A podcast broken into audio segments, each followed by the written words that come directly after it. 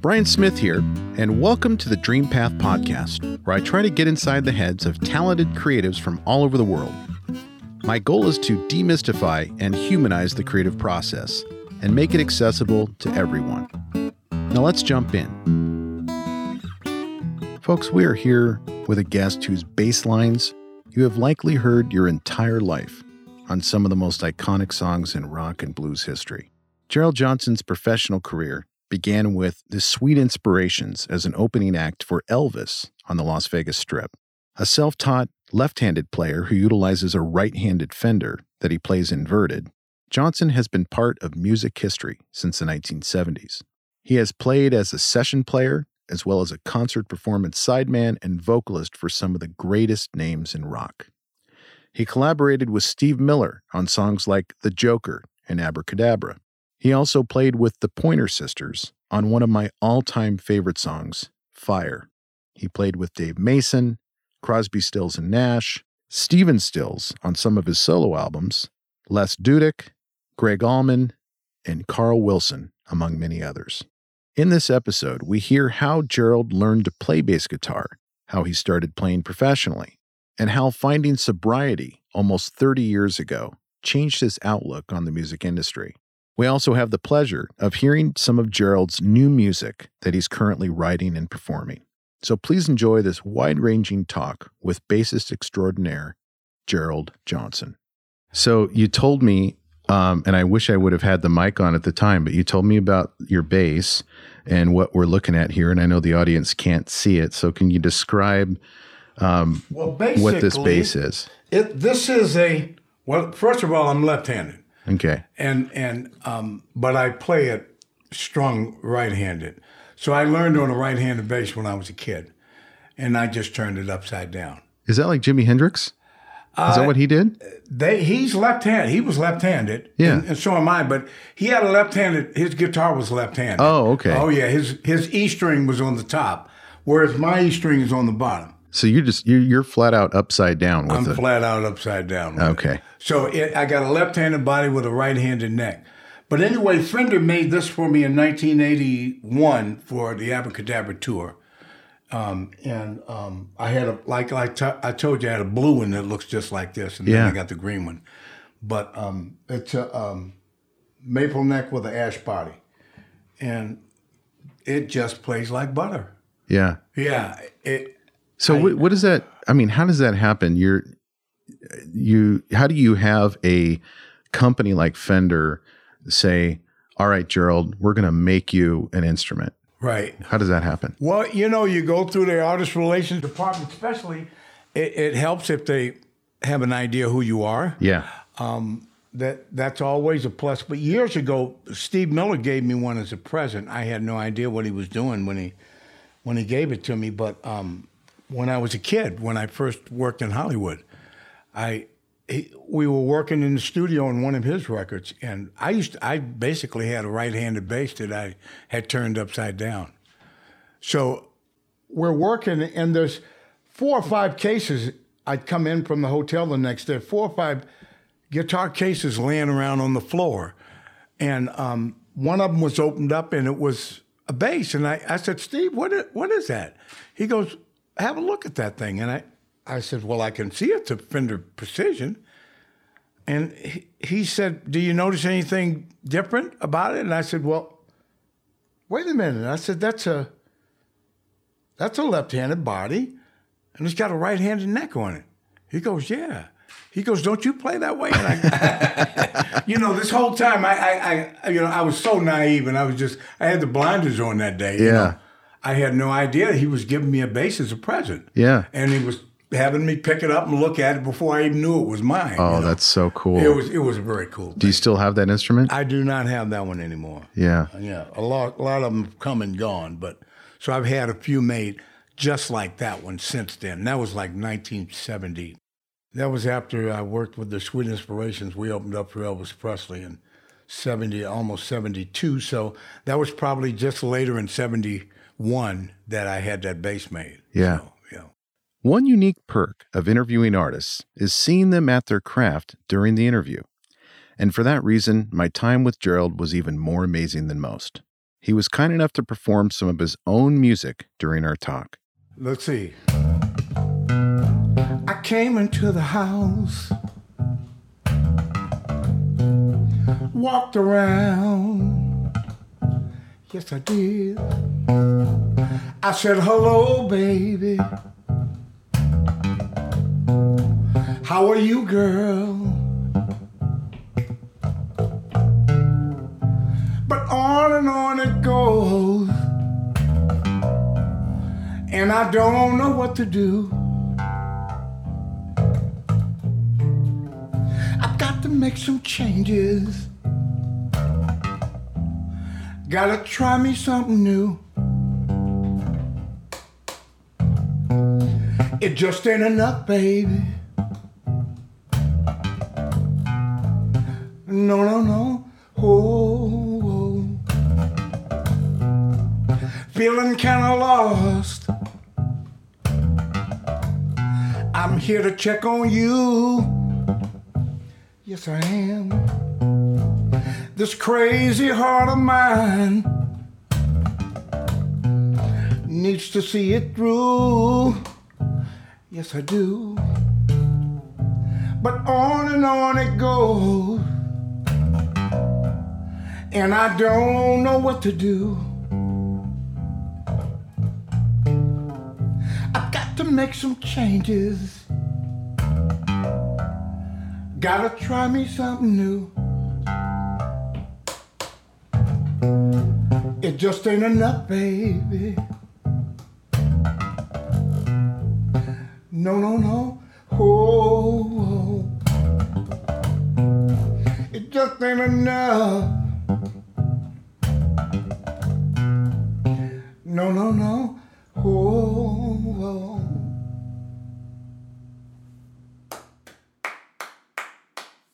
Thank you, sir. I love it. Yeah. Thank you for sharing that with us. So is that something that you have recorded, or you're you're working toward I'm work, recording? I'm working toward recording it. Yeah. Yeah. So is this is this uh, the first recording is that we've done here today of know, this? Uh, this could be. Yeah. Well, maybe maybe the lot they, they recorded some stuff at the job. Yeah. On on, on the twentieth. Right. At, yeah. at the Edmonds Center. Center for the Arts down there.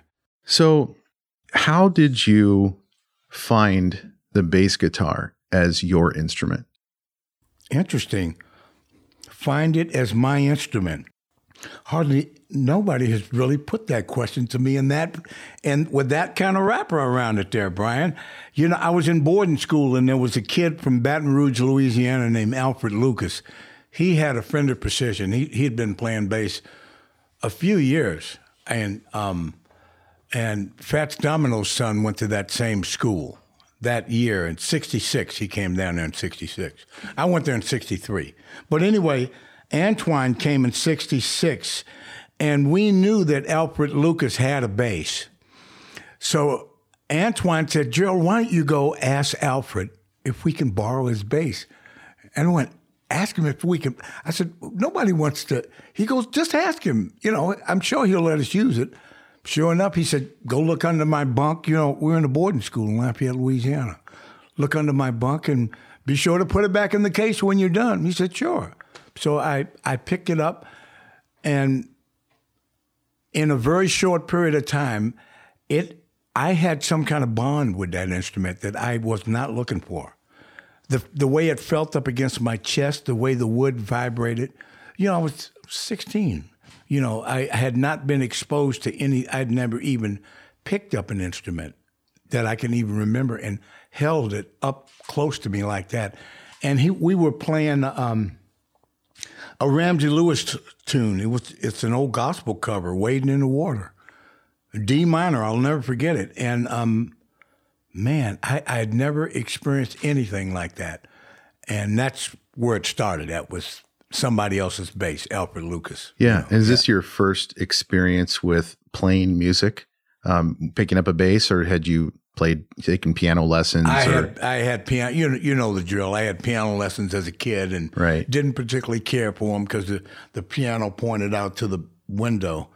The uh, it, it faced the window, and I could just see kids were going by on their bikes. All I wanted to do was be out there. I don't want to be sitting in there with it playing piano. I really didn't care about that. But yeah. but I did. My mother also played in church. Yeah. But she worked at the Pentagon, so she was she was a working mom, and she found a girlfriend of hers to give me lessons, which I didn't particularly care for them. Yeah. But it was quite informative. They had that accordion-looking thing that slipped behind all the notes uh-huh. on the piano and told you what the notes were. And, it, you know, we could sure. play in C and D minor all day, you know. Yeah. The flat keys were tough, but, you know. Well, did, did you find – I mean, I, I took piano lessons too, and I was forced to take piano lessons oh, for, yeah. for a long time. And I'm glad that I was forced to do it because I think it provided an excellent foundation for being able to just play whatever you want to play, yeah. you know, down the road. Did you find that same thing with the piano, that it, it gave you a core understanding of music? Core understanding, yes. As far as the, theory-wise, I didn't really learn to read music or learn any of the the theory, but the functional plan was very, very exciting for me. And we all played, my cousins, we all played heart and soul, and we could switch sides, and somebody'd play the dang, dang, dang up on the top, and other people would play the chords. I mean, we had the best time. There was a piano in my dining room, and you couldn't get to the kitchen without walking by that piano. So you'd stop and, you know, it was just, it was part of the family, you know. So, yeah, um, I have a lot of great memories about me and piano, you know. So your mom's working at the Pentagon, and you're at boarding school. Um, is this one of these boarding schools where there's all kinds of corporal punishment going on and it's kind of miserable? Or? I, actually, it wasn't. It was a Catholic boarding school, and I expected it to, to be exactly what you described. Right.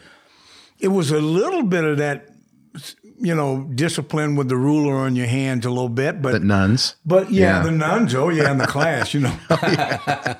And usually the ones that gave us the hardest time were the cutest nuns, you know. Yeah. It's funny how that works. But but it wasn't a whole lot of that going on. Um, and not to the certainly not to the point where it, it felt abusive or anything. They, boarding school was actually a great platform for me. Hmm. I learned how to do my homework. I learned how to sing in choir and keep my note while somebody next to me sings their note. I mean, I learned a lot of things in those five years of being down in Lafayette, Louisiana, that I, you know, I didn't go down there with that knowledge, you know. Right. I left there with it, though. I, I just visited New Orleans um, for the first time at Mardi Gras this year. Oh, boy. And, uh, you know, what a, what a, um, a shock uh, to be dropped into such a, a rich, um, colorful, wonderful culture. Oh my um, goodness. It, it's unbelievable. Yeah. It, it was just so lovely to be down there, and, yeah, and the and, restaurants were amazing. Yeah. And, yeah. Yeah. A shrimp po' boy. I have to always get a shrimp po' boy when I get to New Orleans, you know, I have to have one. Right. You know, but, um, I got great memories again of the French Quarter, but this is back in the day before Katrina. Yeah. You know, way back in the day, sixties, you know. So do you have a history of playing in the French Quarter?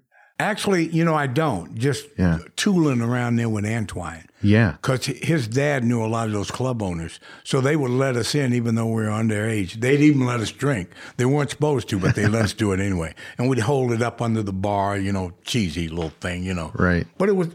It was fun. We're teenagers. Listen to jukeboxes, those great old rockolas. Mm-hmm. And um, I never forget hearing Aaron Neville, "Tell It Like It Is."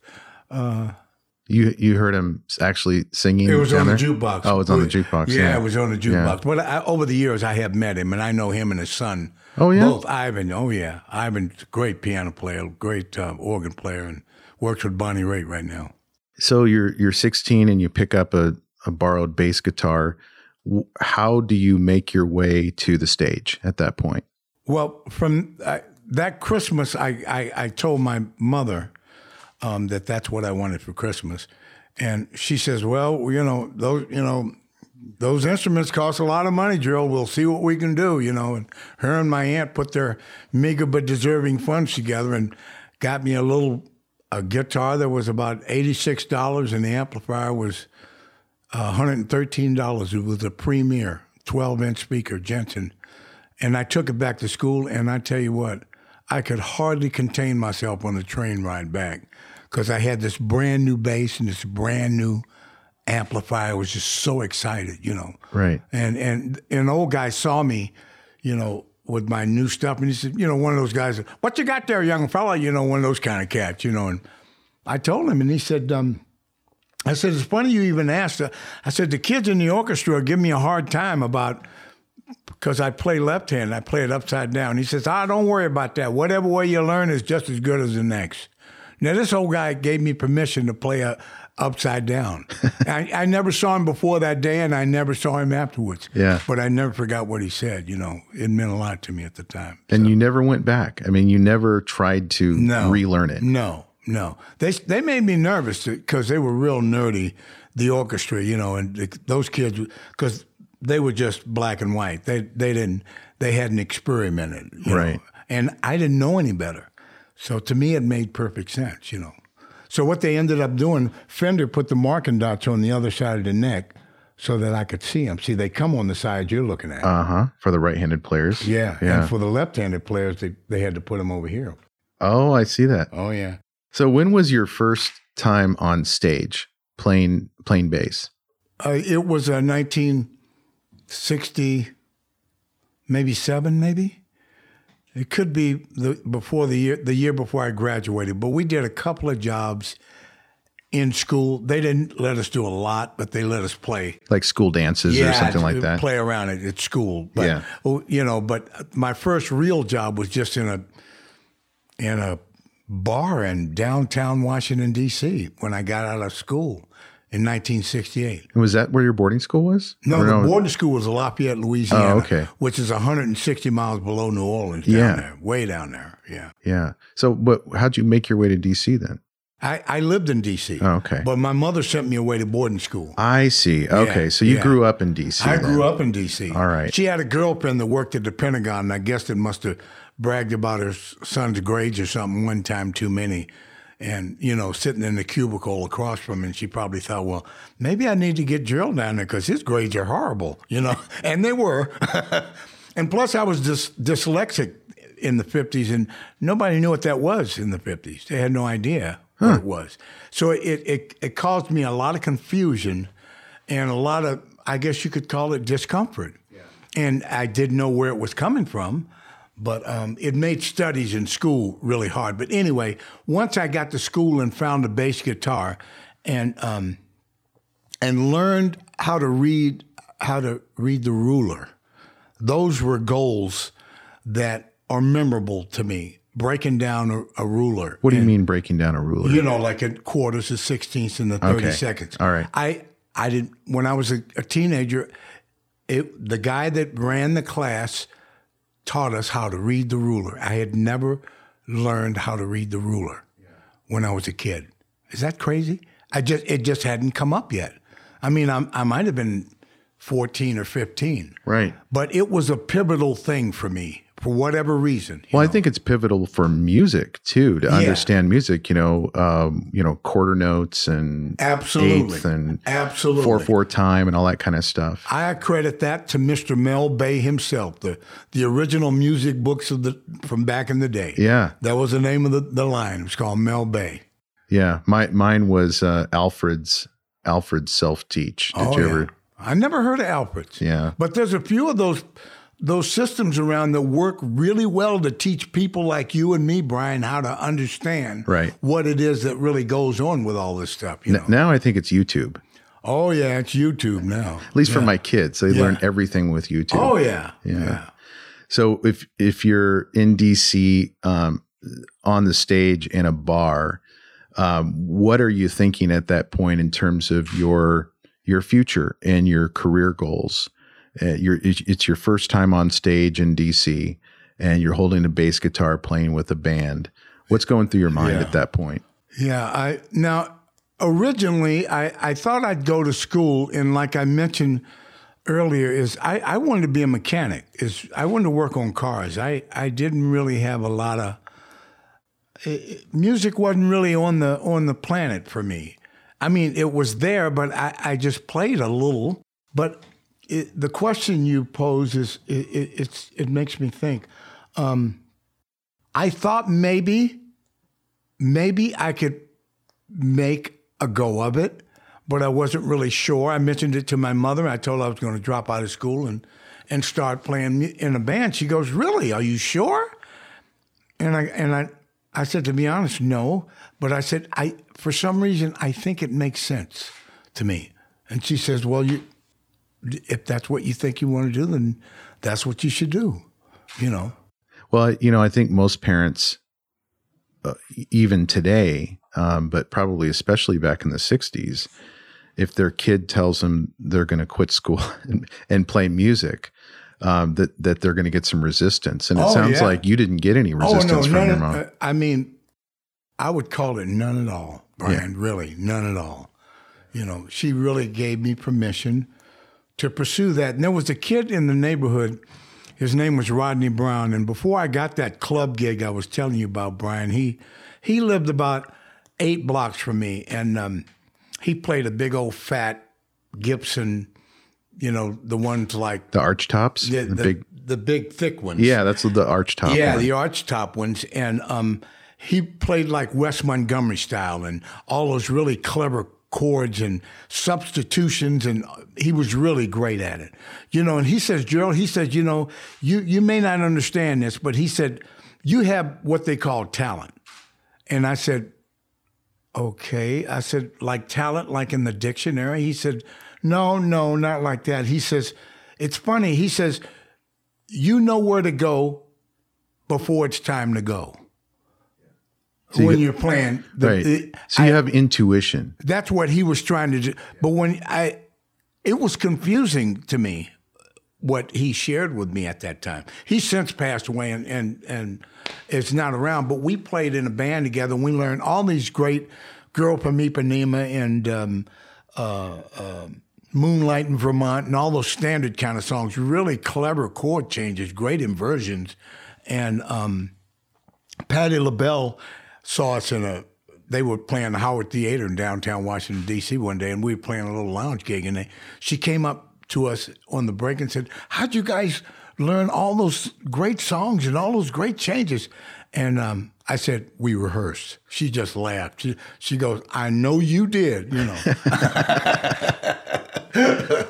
what, what was that like back then to to run into just casually, you know, living legends like Patti LaBelle? Oh, my, I could, and, and first of all, the, when I thought of Patti LaBelle and the Bluebells, I thought of those songs that were popular on the radio. I never thought I was going to see her in a lounge connected to this hotel that we had a, a, a gig in.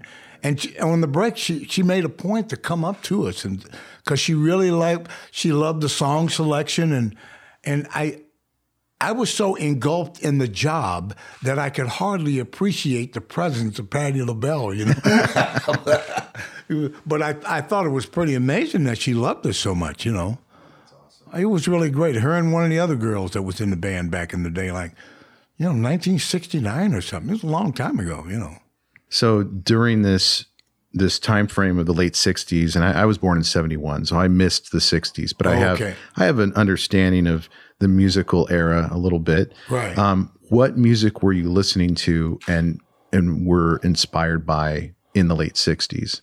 Well, the one that would come to mind first would obviously be Motown because they were such a big machine back then. Yeah. And um and James Jamerson was the was the cat on bass guitar. And he played upright as well, but he played great bass lines, and Carol Kaye.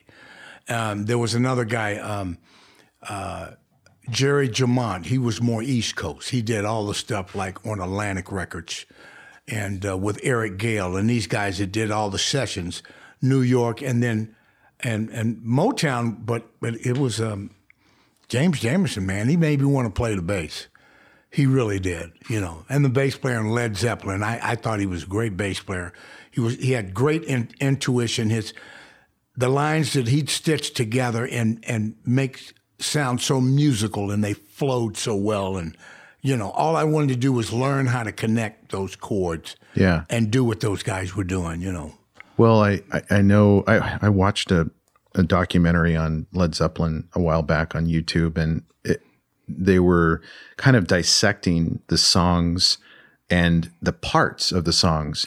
And what was remarkable was that there would be um, the drummer would play in a different time than the guitarist, and they it would, right. was it John Bonham and yeah. Jimmy Page, yeah. and they and they would merge. They would merge the time signatures. The time signatures yeah. would merge at some point in oh, these yeah. songs. And yeah. same thing with the bass lines. Oh yeah, and uh, and the singing is just like a, just a masterpiece oh, that yeah. they would just, come up with. And, and and I wanted to figure out how did they know to go from that E major and that second chord being the sixth, and that was minor, and how do you connect those lines? And I thought, man, I have got. And it took a little while. And you know, back in the day, Brian, you could slow the turntable down to thirty-three, and you learn what they're playing in a slower speed in the wrong key and then speed it back up and okay. then you know so it would it, it was some work, but then after a while instinct started to kick in for me, you know, and I was able to learn it a little easier, a little quicker. But yeah, those guys, it it burned a hole in my soul, man. It really made me want to play bass. So how did you end up on stage opening for Elvis? Well, the the girls that I worked for, I got a job with the Sweet Inspirations. The drummer, Jerome Monroe, he's in that picture over there that with me and Elvis, he's the one on the right. He lived in Washington, D C, and and um, we called him Stump. His, he's he's the one on the right. Yeah, okay, he used okay. to come to the Cocoa Club, the club gig that I had. He said, "Man, you got to get it. You need a road gig, Drill. You need to get out of town. You got you got all these skills, and you don't even know what you're doing, you know." And I said, "Well, yeah." Well, how do you how do you get how do you get a road gig? He said, "Just start telling everybody you know you ready to go on the road." You know, he was just he was just you know very enthusiastic about it all. You know, and ironically enough, the Sweet Inspirations, their bass player that they had, had found another job that was that paid a little more dough. So he took the other job, and the spot was open. So he told the band leader Gregory Gaskins, who was the guy on the left side of Elvis, that's Gregory, okay. about me, and and I'm on the bottom with those new sunglasses that I found on down off on the strip down in Las Vegas. I was really happy because I figured I looked real good in them sunglasses, so I had to have those. Well, you, you did, know. Man. You looked great. I thought I was pretty cool, you know. But anyway, he he told Gregory about me, and He, they brought the Sweet Inspirations to a job I did, a club gig I did, and they're sitting there, you know, and they're kind of, they look like professional entertainers, you know, and I'm thinking, but they're laughing. What, they're la- What did you say? They were laughing. Oh, they're laughing. Okay. And, you know, and I thought they were laughing at me, and th- they loved me, but. I, I sort of, it made me a little uncomfortable. I wasn't nervous or anything, but I thought, I wonder why they laughed at me. I mean, wh- what am I? They just thought the way I played, my style was amazing, and they, they liked it a lot. And, of course, they, they gave me a job. Yeah. And one of their first road gigs coming up was to go to Las Vegas and open up for Elvis Presley, which I didn't know was part of the deal. But Did, uh, were you an Elvis fan at that time? I knew a couple of his, he had a couple of pieces of music that I really liked. Return to Sender was one of my favorite ones. Yeah. Address Unknown, never forget that one. And then he had another couple of pieces. If I'm not mistaken, one of them, uh, maybe even a couple of them, Larry Gatlin from the Gatlin Brothers had written. But I thought Elvis could, was a fine singer. But as far as an entertainer, I really didn't know much about him. You know, he was popular, no question about it, you know, but. Um, well, he doesn't seem like a, a musician's um, entertainer. He seems more of a, a good, you know, like women would fall over, fall over themselves well, yeah, for him you in know shows. What's, but what's funny about him is that he was one of those guys that could sing all those tunes. He learned all those Jimmy Reed songs. He covered every, he could cover anybody's stuff, which was pretty amazing. Yeah. You know, I just did a gig over in, in Randers, Denmark, and there's those people over there are not sure that Elvis has passed away. They think he's still around somewhere. But anyway, they, they fly us all over there, and, and me and that drummer Stump uh, go and back up a guy, and, and the guy covers a bunch of Elvis Presley songs and sings a song that El- well Elvis also sang, uh, with Neil Diamond, was it Sweet Caroline? Yeah. He covered that, and he covered a bunch of other people's stuff. But he knew how to cover your tunes, man. Yeah. And so we backed up a, a, um, a, a, a guy named Bobo Morano that was, he covered all these great songs that Elvis did. And Stump and I, they flew us to Denmark for this big Elvis Presley thing they do every, they've called me again already this year. They want me to come again. Really? Yeah. They fly you out there. Yeah, they fly you out there. They put you up. They throw a couple chips your way and feed you and take care of you. And you sign a whole lot of autographs and, you know, shake a lot of hands and kiss a lot of babies. And it's it's quite the, you know, I mean, I don't think they know that Elvis is not here, Brian. I, and then you get on stage and they want you to tell an Elvis Presley story, something of, that you remember that was dear to your heart at the time. And yeah, it, it was quite. It was quite the. I was pretty amazed. I mean, in a tent of like four or five hundred people, they yeah. feed them, they sell them these. You know, they, you buy tickets to the show, and then there's a couple of acts, and I was one of the acts. James Burton came over. He was the guitar player in Elvis's band for a long time, you know. So, so how how did you make your way into the Steve Miller Band? Uh, we used to Elvis played well. He played everywhere, but all those stadiums that were like Mile High Stadium in Denver and the, you know, the Forum in L A and all those basketball stadiums back in the early seventies were concert venues, and we flew everywhere. And we also did Tahoe. We did the Sahara in Tahoe. And um, Steve Miller, Ross Valerie, who ended up being the bass player in Journey, who used to be in the Steve Miller Band, and a guy named Herbie Herbert, who managed Journey and um, sort of launched their career back in the early seventies in San Francisco, had all gone to the Sahara to see Elvis and had great tickets like third row back. And we're the I'm the I was in the opening act. Yeah, Sweet Inspirations, and then a comedian named um, Jackie Cahane. He'd come out and do twenty minutes. Then they'd clear him away, and then Elvis would come out with his band and the Sweet Inspirations, and the um, Stamps Quartet. They could have been even a quintet, but so he had ten background singers. Kathy Westmoreland, she sang the really high part, the Sweet Inspirations, and the Stamps Quartet, all over on the side of the stage, plus the rhythm section, plus a, some horns. When you saw Elvis, that's what you saw in Las yeah, Vegas. Yeah, I mean, it was quite the that's, show. That's a big presence. Yeah, yeah, and then, so Miller is at the gig.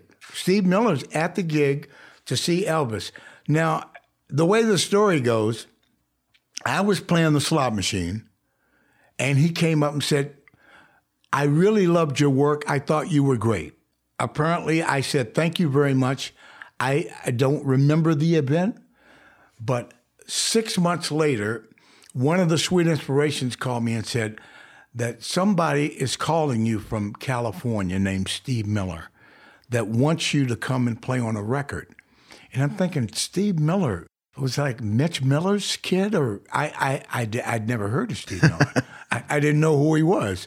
You know, and then my mother, I'd moved to downtown Washington, D C at that point, and my mother had called, and she said some guy named Tom Barnes says he works for Steve Miller, said that Mister Miller wants to talk to you.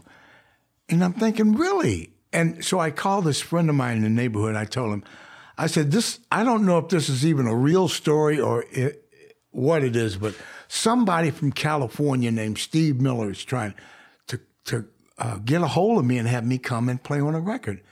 And he goes, you never heard of Steve Miller? And I go, no. He said, Steve Miller Blues Band. They got a couple of records out. They do. He does blues.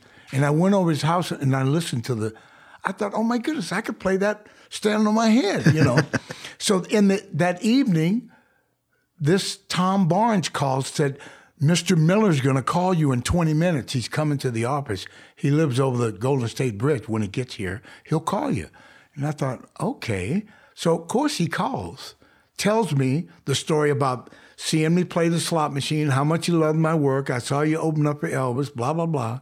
I got your number from Myrna Smith, one of the Sweet Inspirations. I called Atlantic Records. He told his whole deal, how he put it all together.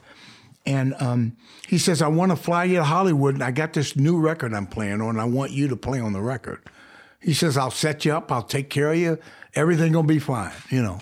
And that's that's basically how I met I met him on the phone, and then he I, flew me to Hollywood. I stayed at the Chateau Marmont, that hotel. Bellucci stayed there. A lot a lot of people stayed there. Yeah. And um, that's where the band was set up to stay, but we were cutting it. The Capitol Records Tower over there were uh, the Beatles cut and um, um, Nat King Cole and just all kinds of people used to use it. It was right at Hollywood and Vine there, the main tower that's in all the movies. You see it all the time, you know. Yeah. And that's where the, the sessions were, you know. And uh, he flew me to Hollywood to play on a record. So was this your first time in Hollywood? Yes, sir, it was. And sent a limo to pick me up at the airport and took me to the hotel. And, I mean, it was really something else. I just was not prepared for that at all, you know. Was this kind of a turning point for you professionally? It, it was. And and a couple of the Sweet Inspirations weren't particularly comfortable with it. They thought I was dropping them a bit in the lurch. And and the one that that she seemed to be a little more open-minded is the main one. She used to be Gregory's girlfriend. Myrna Smith was her name, and she said, listen, Gerald, he said, if somebody's giving you an opportunity that's a legitimate opportunity, she says, take it. We'll get another bass player. Don't worry about it. Don't feel guilty. You know, it was really great that she did that, you know. So when Steve Miller offers you a seat, you know, a seat in the band or a position in the band, um, does that mean you are a studio musician, a touring musician, Um, both? Are you, you're a bass player for all purposes for the Steve Miller Band? I, w- I became bass player for all purposes for Steve Miller Band in nineteen seventy-two. Yeah. Journey from Eden album was the one that we did before the Joker album, which was his first really big record. You know, it, it you know, that was the first time I Uh, had played on. It was a gold record. It was a platinum record. It was on the charts with a bullet. I mean, it just got really, really big in Hollywood. Would Would you be so kind as to play the intro to The Joker um, on your bass? Is that? Let's see. Do I still know how to play that bass line? The first gold record I ever played on.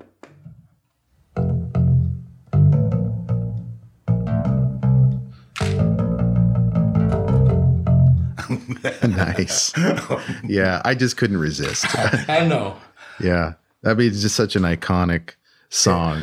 It, it it really is, and and he was going through a bit of a, though him and the record company were having a bit of a pissing contest. I think they're you know business wise they couldn't get cross your T's and dot your I's and whatever, and he decided to go to Europe and without the support of the label and without a lot of stuff and and we go to Europe and.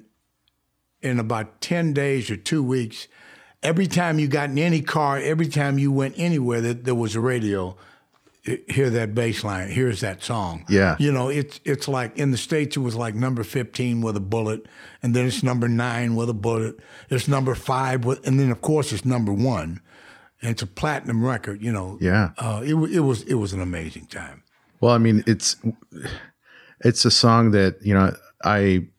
It, it's just sort of emblazoned in my my oh, mind, yeah. My musical psyche. Is, Mine too. Is, and uh, you know, you hear it in, in grocery stores and shopping malls, oh, on radios. My goodness, it's still please. Everywhere. Elevators everywhere. Yeah, everywhere. Yeah. Do you even? I mean, when you hear it in that setting outside your home, um, you know, in a crowd, do, does it faze you anymore, or is it still kind of remarkable? Oh no, it's still quite remarkable. I'm still. I'm quiet about it. My girlfriend, she's, she's not as quiet about it as I am. And then she's, so now what she does is she nudges me and she taps me, you know, she has to let me know it's on the, it's in the system in the store or wherever we're at, you know. Yeah. It's, you know.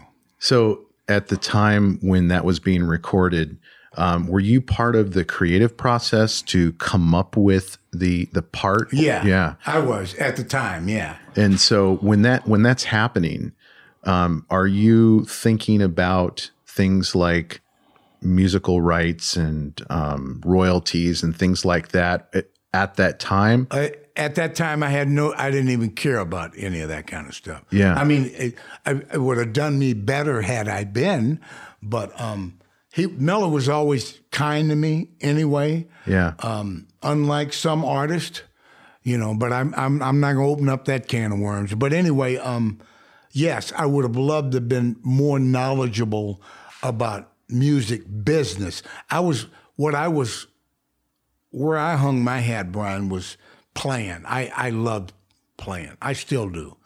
Just like I did in boarding school with Fats Domino's son. I love to play just as much now as I did then. And so I never really, I never was a good businessman. Never was really that, you know, but I, the creative process, I have a lot of regard for. Because it was a gift. It was not, you know, I can hear stuff that I don't know how I can hear it, but I can hear it. Yeah. Kind of thing, you know, so.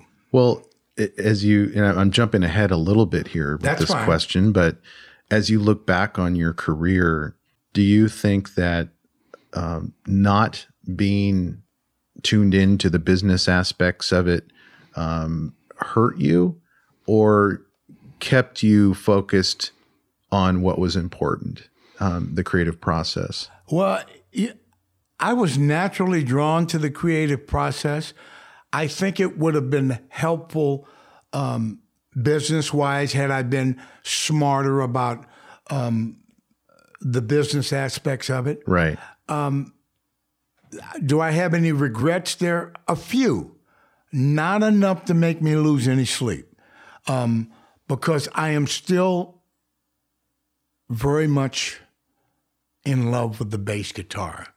I still love to write bass lines.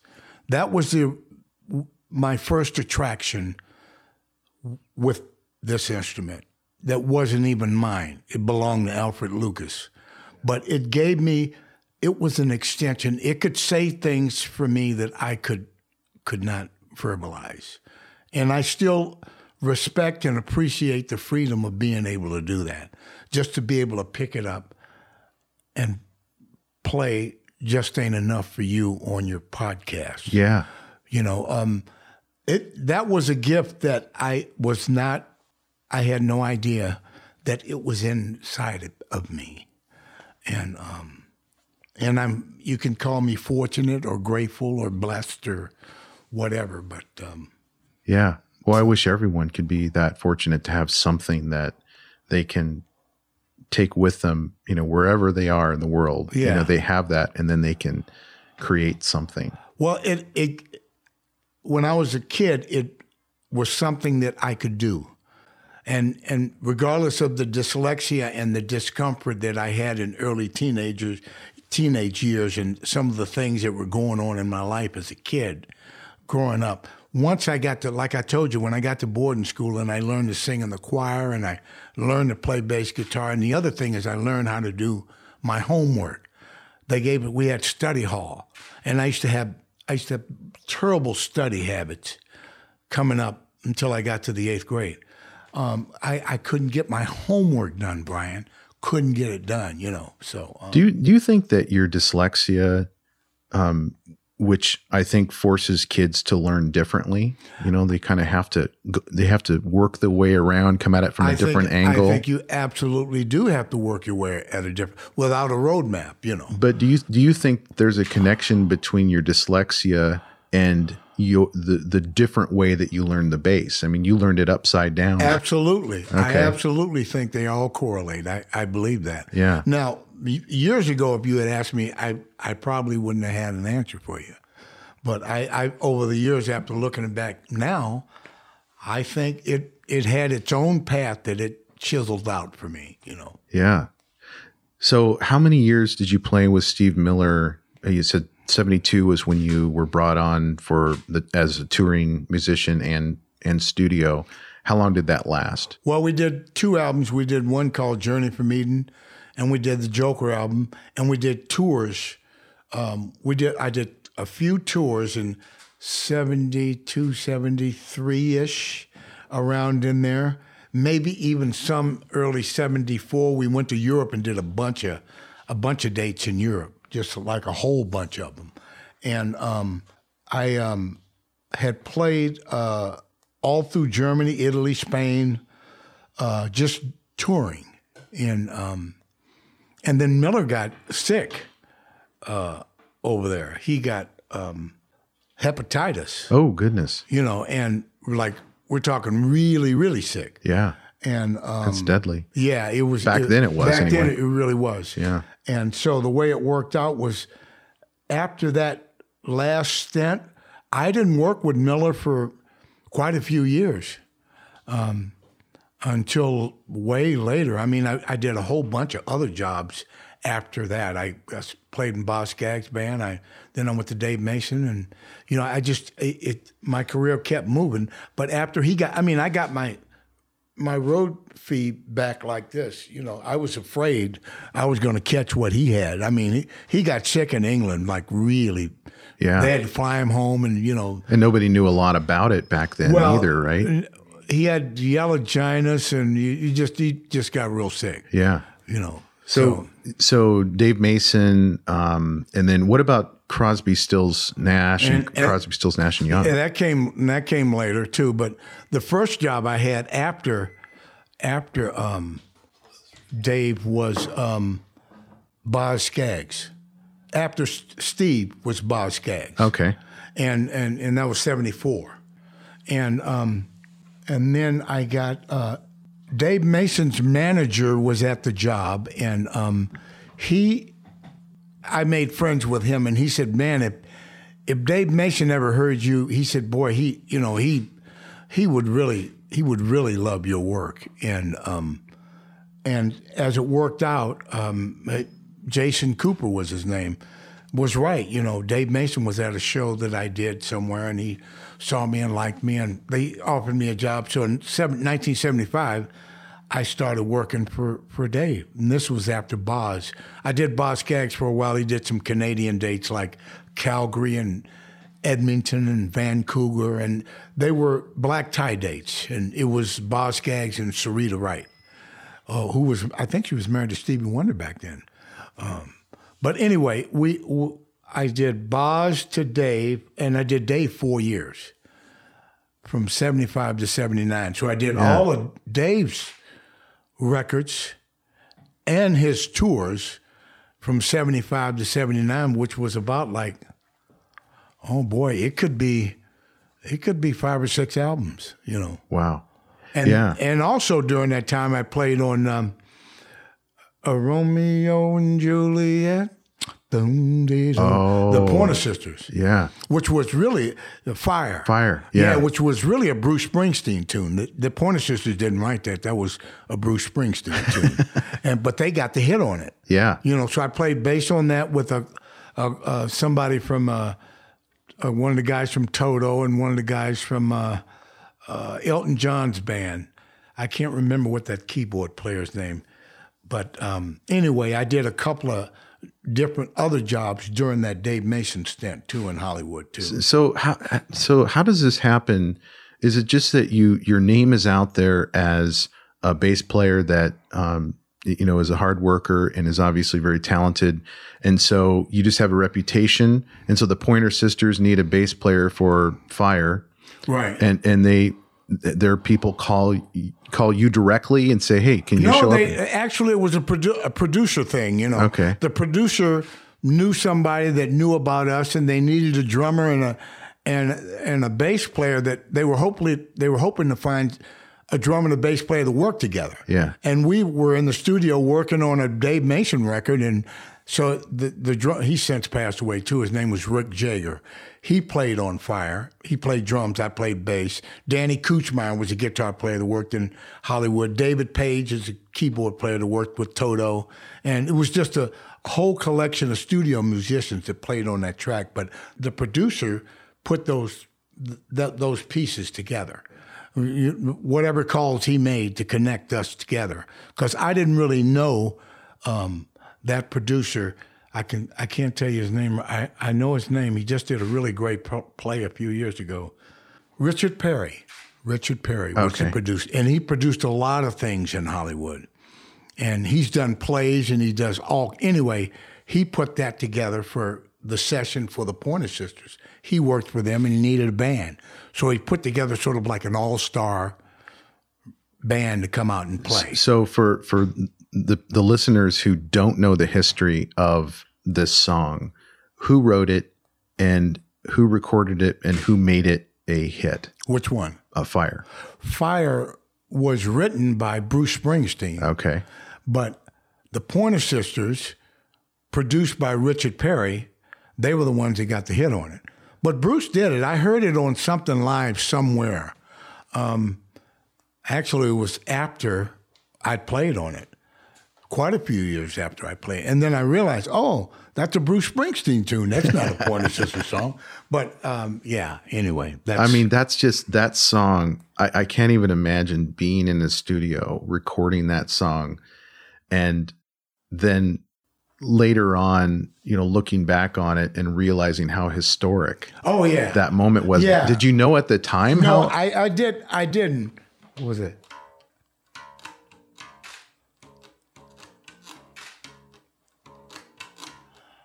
Driving in your car. Right. Okay. I just ruined the podcast. I'm sorry. That was good. You're right on pitch. Yeah. Yeah, yeah, yeah. I, oh I, man, yeah. That's um, that was uh, it was just one of those, you know. And it, it's weird, Brian. Right then, I was, you know, kind of busy, and and just uh, doing a lot. And it, it the job kind of came in. I mean, we probably did that the second. I think we only did two takes of it, and we got it. They kept the second take of it. And it was done, you know, and um, and it was kind of a busy time in, in my life, if you will, you know, because I lived in I lived in Hollywood out there for thirty-five years, maybe, something like that. So I moved out there in nineteen seventy-six, the year after I got with Dave Mason, and I moved up here. I don't know, maybe maybe ten or twelve years ago. So, so if you're in Hollywood for thirty some years. How much of that time is doing studio work versus touring? I did a bunch of studio work and a bunch of touring because I did, like I said, from seventy-five to seventy-nine, I did all Dave Mason stuff. Then I met Stephen Stills and started doing tracks for him and gigs for him. For his solo stuff. For his solo stuff, you know. And then later on, um, and then after that, then Miller called me. I was out with Carl Wilson from the Beach Boys. I did an album for Carl Wilson because of Myrna from The Sweet Inspirations. She co-wrote some songs with Carl, and she says, well, Carl needs a band. Gerald, do you do you have... I said, you know, as a matter of fact, I'm playing with some guys. Right. So anyway, we went to the Beach Boys rehearsal um, warehouse over in um, Santa Monica, and uh, Carl loved us. So we went on the road with Carl Wilson and opened up about three or four dozen Doobie Brothers shows just through the United States. We didn't go out of the country. And um, and did a bunch, and then American Bandstand. I, I see it's on some, it's on YouTube somewhere. I Carl introducing us and, you know, calls me the inimitable Gerald Johnson. Oh, calls- nice. Great word. Oh, yeah. I, it's a great word. I never use it. It sounds yeah. good when you're talking about me, though. So was Brian around at the time? Brian Wilson? No, he came He came by the rehearsals, and I met Brian. And when he came here, I reminded him. I saw him last year when he played here. And I reminded him, I said, do you? He said, oh, no, I remember you. You know, he. It was really nice because Billy Hinchy was playing keyboards with him, and Billy Hinchy was Carl's brother-in-law, and they...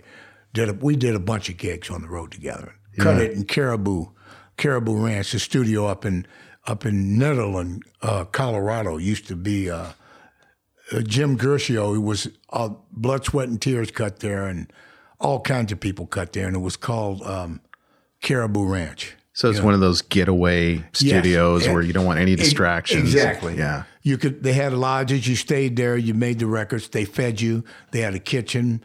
They, it, there was even, a, I remember there was a ghost town on the property, and they had snowmobiles, and you could ride snowmobiles and jump and get a little nutty, you know. Yeah. It was fun, you know. And kind of keep you out of trouble at the keep same time. Keep you out of trouble at the same time. That's where Carl did his record at. Yeah. And I played on a bunch of that one, too. So the Crosby, Stills, was it was it Crosby, Stills, Nash, and Young first, and then Neil Young left, and it was just Crosby, Stills, Nash? Or? I, I only worked with Crosby, Stills, and Nash. Oh, okay. I never did work with them, all four of them. I see. So the Crosby, Stills, Nash time frame, was that late seventies? No, that was uh, earlier. Well, Abracadabra, Abracadabra, eighty-two was Abracadabra. Okay. So after, I didn't, I didn't even do Crosby, Stills, and Nash till ninety-two. Oh. But I played with Stephen in the eighties. Okay.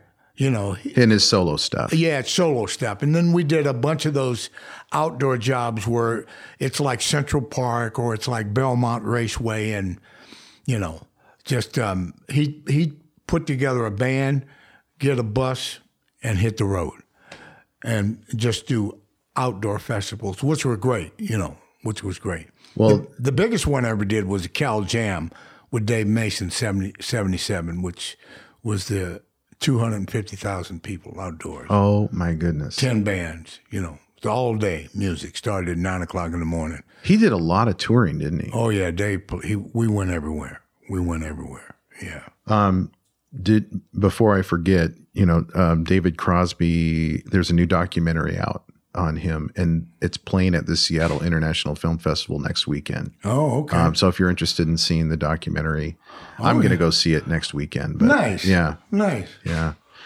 Um, but did you did you form any friendships with um, with Crosby, Stills, and Nash? Oh, yeah, I did, and with Stephen and Dave. When David played here, I went to see him at the Paramount when he played here. And when Crosby, Stills, and Nash played here, I went and hung out with them when they played here. When Graham Nash played at Uh, Edmonds Center for the Arts, where I played, I went down and hung out with him when he played.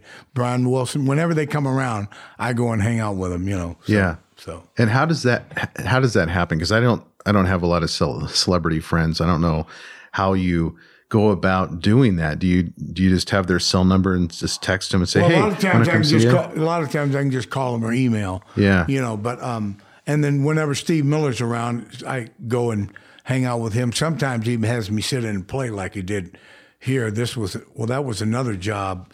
I think we did, um, maybe that was in New York somewhere, but we used to do a bunch of, um, he he plays Saint Michel when he comes out. Oh. And, and sometimes I sit in with him when he, when he, he's had me sit in with him. Yeah. Yeah. I'd bring my bass and, and go and play, you know.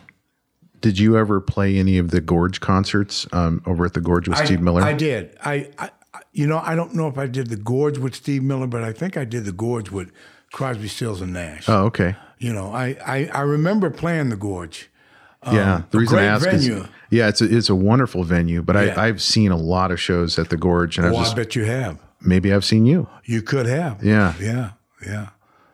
So, the um, the The gigs that you were doing in Hollywood um, or out of Hollywood, where you were touring and you were in the studio, were you always able to make a living just playing music, or did you did you ever have to um, have side jobs to kind of get you through tough times financially? Well, I mean, if if, if I was smarter, I probably would have had side jobs to get me to, to you know, but.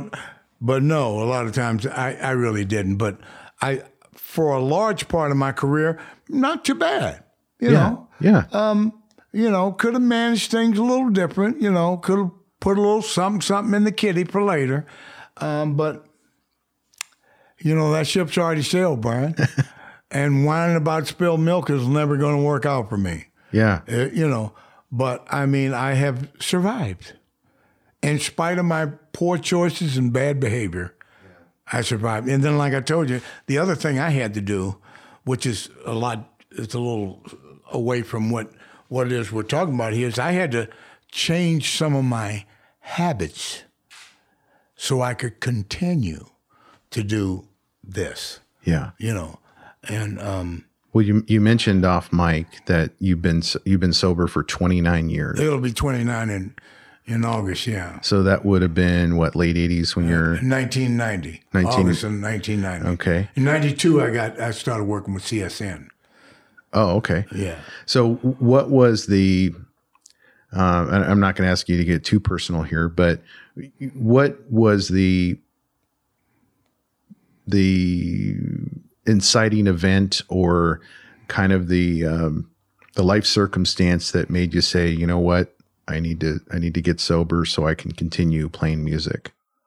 It uh, it was it was a compilation of a lot of different experiences and emotions that sort of funneled down to one particular um, time frame, which was the late eighties for me.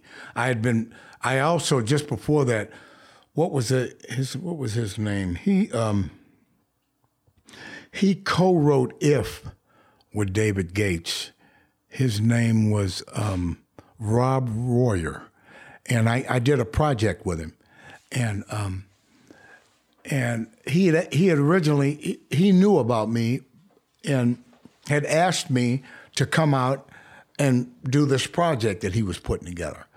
Um, and he said, Gerald, he said, you know, but I'm I'm a little concerned because he, he says, I I I I don't want to be indelicate and disrespect you in any way, but he says, I'm a little concerned about some of the stories and some of the things that I've heard, you know, and, and he was just being really nice about saying, I hear you drink too much. He didn't say that. Right. You know?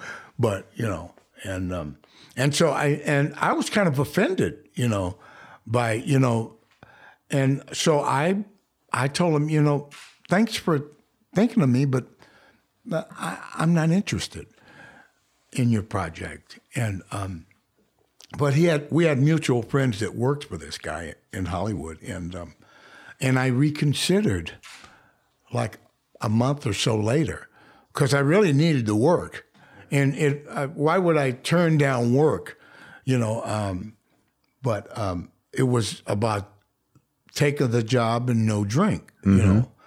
So I took the job. And then after I got done with the job, I went right back. I didn't last much longer after that, and then shortly after that, I got sober. But to answer your question, that's that's when things started to narrow. The road got narrow. Did, did you find that um, you were able to play better? Um, was it more challenging to play sober at first? Well, at first, it, it, it, it was challenge was not. That that word don't even cover it. It was really difficult because it was something that hadn't been done in about twenty-seven years. So, but it didn't take long to realize that it even felt better. There was a level of clarity that had been forgotten about, you know, that um, I've gotten really used to. Yeah, and uh, and probably appreciate. Oh now. My goodness! But I mean, but the the period of time that you're talking about, yes, it was really difficult to like get back on the pony, if you will, and you know. But um, I'm grateful and glad I did. I, I just I find it amazing that you you start you know you pick up the bass at sixteen, you know you're you're on a stage shortly after that playing in bars, and. It, there's really, it sounds like no break where you, you have to basically get a day job, you know, because you're, you're doing it. I mean, you're making money. You may not be, um, you know, a multimillionaire, um, you know, every album is a platinum album or whatever, but you're, you're successful. And I'm wondering if there was ever any doubt in your mind about whether you would be able to continue doing what you're doing, and you're about to turn seventy, um, all the way into your, your sixties and seventies. Well, over the years, occasionally it has come up um, in my head. Uh, in my heart, not so much, but in my head, um, it has come up. But... Um, I'd rather do this because I know how to do this. I'm comfortable with this. I can just reach over and pick it up and play something, and chances are you and Sarah will like it, you know. Um, it's where my training, it's it's the way, it's such a part of me that I, I, I, I can, sometimes I, it's difficult for me to put it into words. It's such a large part of my life, you know. And most of it was come was writing bass lines for a lot of other people, you know, just all kinds of people over the years, you know, whether it be Steve Miller or Boz Scaggs or Dave Mason or the Pointer Sisters, or and a little Greg Allman splashed in there, and just all kinds of stuff I've been able to do over the years, and then still try to chisel out a piece or two for myself, and um, co-write some other things with a few people over. I mean, it, it just kind of it just kind of keeps going. If um, if you were going to give advice to a sixteen-year-old who's picking up a bass guitar or any instrument, you know, for the first time, and they they think that maybe this is for them, that they want to be a musician and they want to do it for their career, what, what kind of advice would you give them today in today's music industry? Well, you know, I don't know a whole lot about this industry the way it is now. I mean, I know a lot of things obviously have not changed, and they never will, you know, probably. Not probably in my lifetime or your lifetime. But, you know, it's interesting. I, like my grandkids, I discouraged them. I tried to discourage them from playing music because I know what kind of work it takes, and I know what kind of commitment It, it, it takes. My daughter sings, and my grandson plays, and um, and and sometimes people have asked me that before. You know, what kind of advice would you give somebody else coming up that you know that is um, you know, inspiring to be a an entertainer or or learn how to play an instrument? And and sometimes I, the there's so much you can say, and then there's a few things that make the most sense. And what I realized for me, Brian, is that I think it is important to learn how to play with yourself, like by yourself and no, and nothing, and play in time, you know, and and and and um, in other words, to have a clock inside.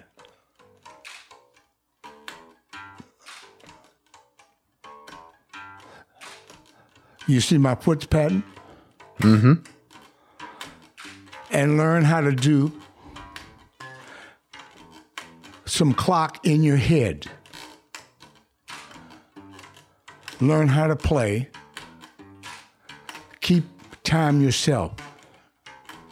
And the way you do that is you get a metronome and you play to a metronome.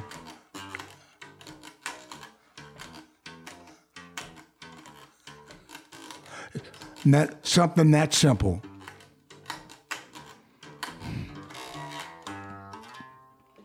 That's what I would say. Nice. Is learn how to get some time.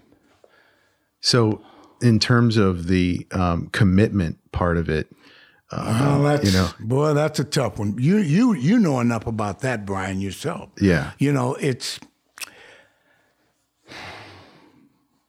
for me, it was a, I, I think I was supposed to be a a minstrel. I was supposed to entertain people. Now, I, I didn't know that in boarding school in nineteen sixty-six when Antoine Domino came to that school. I did not know that that was going to happen when Alfred Lucas let me play that sunburst Fender Precision of his that he I got from him, and he I borrowed it from him. And then my my mother and my aunt bought me a, I, I couldn't have told you. I mean, you can't make this stuff up, you know? Yeah. You just can't. So, um, boy, the commitment, it's, a, I can, I can, I'm having a hard time putting that, putting those words together right now, to be honest with you. Um, it's just been such a way of life for me, you know, some bitter, some sweet, you know? Well, my observation in meeting you for the first time and hearing your story for the first time is that, um, you know, the word that comes to mind is immersion. Um, it, you seem to have immersed yourself in music. and you did it by hanging out with musicians, you know, playing for musicians, writing your own music, and really never looking back or questioning. And it sounds like your your brain questioned sometimes whether this was the right track, but your heart was always music. Is that a fair um, summary of? I think that's a fair summary. You said it better than I could.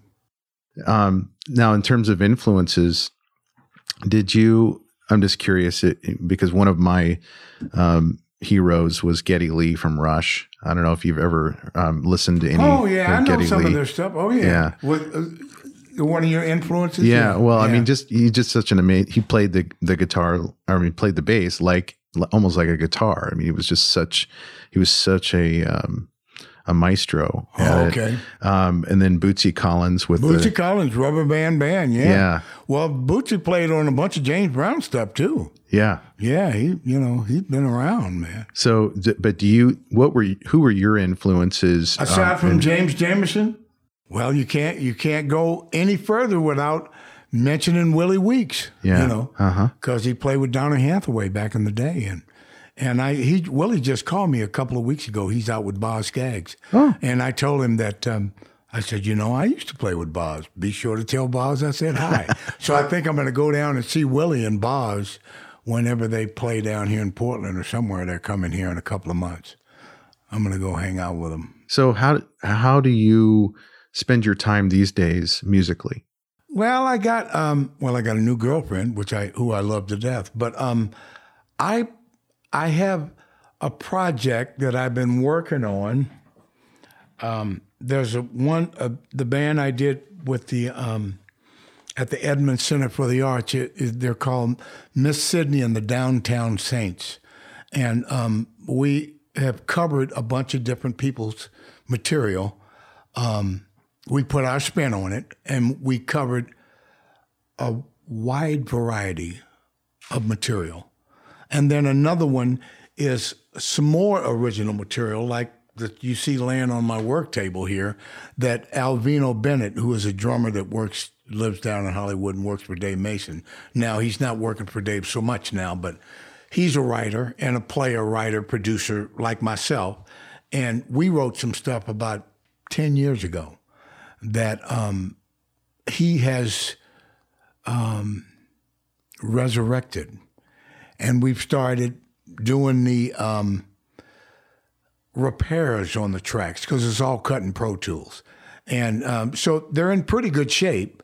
You need a verse here and there, and some of the backgrounds need a little repair here and there, but they're all workable pieces of music, and it's about a dozen pieces of music. Nice. So I, I got that, and then I got some some of my own that um, I've, I've been working on here.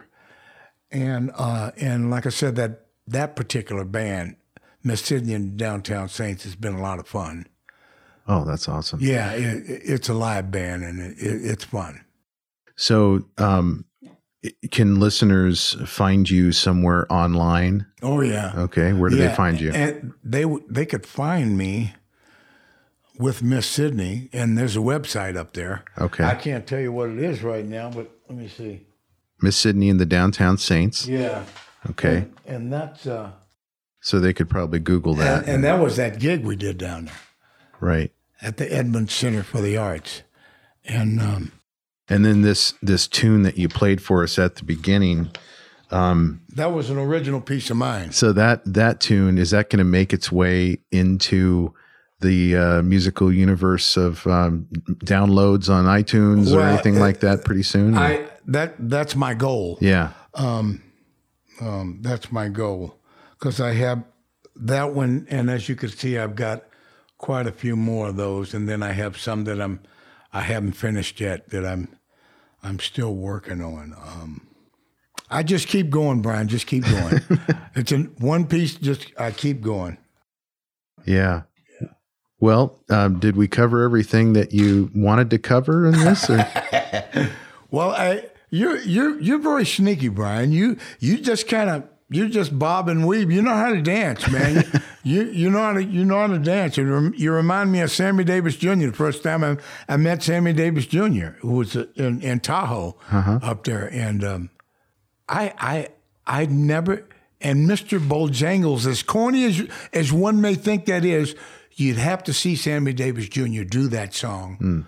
on stage with a spotlight over his head and a and a hat, and whistle and sing and dance. It was the most amazing thing I'd seen. Well, I take that as a high compliment. If I remind you, if I remind you, you're a dancer. Sammy Davis Junior Oh yeah, yeah, you are. You're a Bob and a Weaver. You're good. Well, yeah. It was a real pleasure talking to you. Thanks, Brian. Thanks, thanks for, a lot. Thanks for sharing your story, and um, we'll go ahead and wrap things up. Thanks a lot. Yeah. Take All care. Right. Hey, thank you for listening, and I hope you enjoyed today's episode of the Dream Path Podcast. If so, I have a favor to ask. Can you go to your favorite podcast service and give me a rating and review? Your feedback is what keeps this podcast going. I appreciate your time, and as always, go find your dream path.